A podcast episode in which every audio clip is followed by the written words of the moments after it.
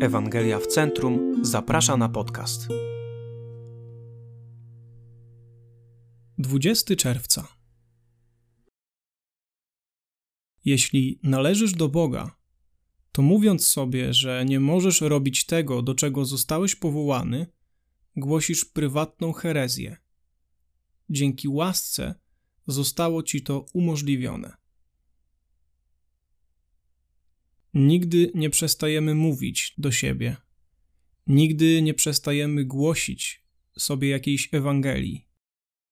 To Ewangelia samotności, stronniczości, ubóstwa, niemożności, funkcjonalnej beznadziei lub prawdziwego przesłania Jezusa Chrystusa.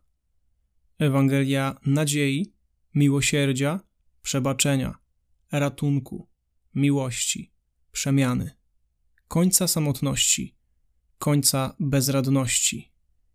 Ewangelia tego, który jest blisko, tego, który się troszczy, pięknej wieczności pod powierzchnią zwycięstwa. Zawsze słuchamy tego, co sami głosimy. Jaką będziesz głosił sobie dzisiaj Ewangelię i jaki wpływ wywrze to na Twoje życie? Dalsze rozważania i zachęta Księga Psalmów 33.